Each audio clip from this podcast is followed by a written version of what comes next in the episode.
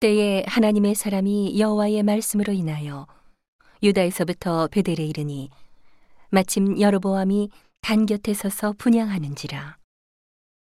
하나님의 사람이 단을 향하여 여호와의 말씀으로 외쳐 가로되 다나 다나 여호와께서 말씀하시기를 다윗의 집에 요시아라 이름하는 아들을 낳으리니 저가 내 위에 분양하는 산당 제사장을 내 위에 제사할 것이요 또 사람의 뼈를 내 위에 사르리라 하셨느니라 하고 그날에 저가 예조를 들어 가로되 이는 여호와의 말씀하신 예조라.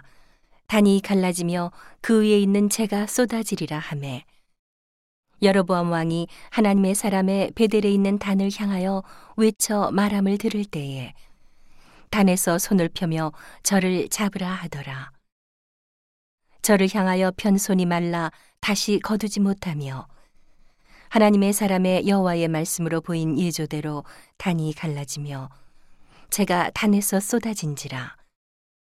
왕이 하나님의 사람에게 말하여 가로되 청컨대 너는 나를 위하여 내 하나님 여호와께 은혜를 구하여 내 손으로 다시 성하게 기도하라. 하나님의 사람이 여호와께 은혜를 구하니 왕의 손이 다시 성하여 전과 같이 되니라. 왕이 하나님의 사람에게 이르되 나와 함께 집에 가서 몸을 쉬라. 내가 네게 예물을 주리라. 하나님의 사람이 왕께 대답하되 왕께서 왕의 집 절반으로 내게 준다 할지라도 나는 왕과 함께 들어가지도 아니하고 이곳에서는 떡도 먹지 아니하고 물도 마시지 아니하리니 이는 곧 여호와의 말씀이 내게 명하여 이르시기를 떡도 먹지 말며 물도 마시지 말고 왔던 길로 도로 가지도 말라 하셨음이니이다 하고 이에 다른 길로 가고 자기가 베델에 오던 길로 조차 돌아가지 아니하니라.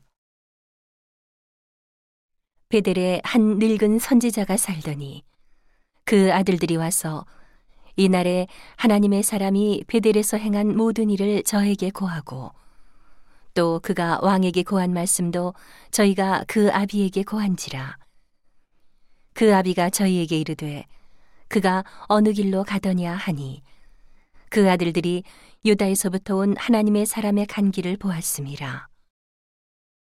저가 그 아들들에게 이르되 나를 위하여 나귀의 안장을 지우라. 저희가 나귀의 안장을 지우니 저가 타고 하나님의 사람의 뒤를 쫓아가서 상수리 나무 아래 앉은 것을 보고 이르되 그대가 유다에서 온 하나님의 사람이뇨 대답하되 그러하다. 저가 그 사람에게 이르되 나와 함께 집으로 가서 떡을 먹으라. 대답하되 나는 그대와 함께 돌아가지도 못하겠고 그대와 함께 들어가지도 못하겠으며 내가 이곳에서 그대와 함께 떡도 먹지 아니하고 물도 마시지 아니하리니 이는 여호와의 말씀이 내게 이르시기를 내가 거기서 떡도 먹지 말고 물도 마시지 말며 또 내가 오던 길로 돌아가지도 말라 하셨음이로라. 저가 그 사람에게 이르되 나도 그대와 같은 선지자라. 천사가 여호와의 말씀으로 내게 이르기를 그를 내 집으로 데리고 돌아가서 그에게 떡을 먹이고 물을 마시오라 하였느니라. 하니 이는 그 사람을 속임이라 이에 그 사람이 저와 함께 돌아가서 그 집에서 떡을 먹으며 물을 마시니라.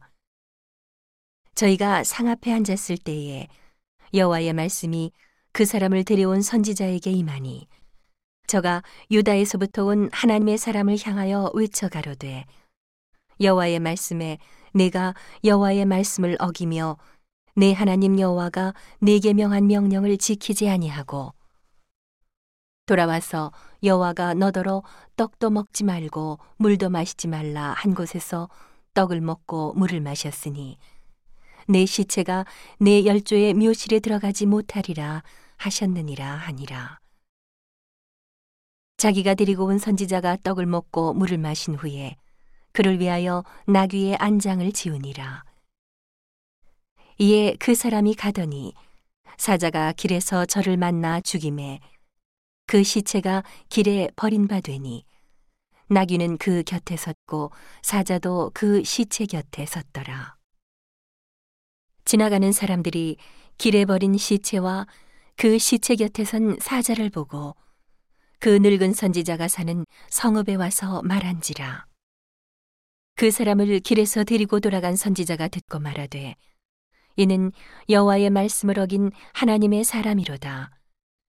여호와께서 그에게 하신 말씀과 같이 여호와께서 그를 사자에게 붙이심에 사자가 그를 찢어 죽였도다 하고 이에 그 아들들에게 말하여 가로되 나를 위하여 나귀의 안장을 지으라.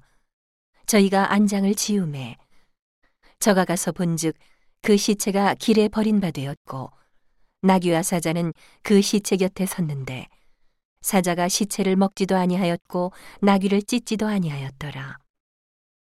늙은 선지자가 하나님의 사람의 시체를 떠들어 나귀에 실어 가지고 돌아와 자기 성읍으로 들어가서 슬피 울며 장사하되 곧 그 시체를 자기의 묘실에 두고 그를 위하여 슬피 울며 가로되 오호라 나의 형제여 하니라 그 사람을 장사한 후에 저가 그 아들들에게 말하여 가로되 내가 죽거든 하나님의 사람을 장사한 묘실에 나를 장사하되 내 뼈를 그의 뼈 곁에 두라 그가 여호와의 말씀으로 베델에 있는 단을 향하고 또 사마리아 성읍들에 있는 모든 산당을 향하여 외쳐 말한 것이 반드시 이룰 것임이니라.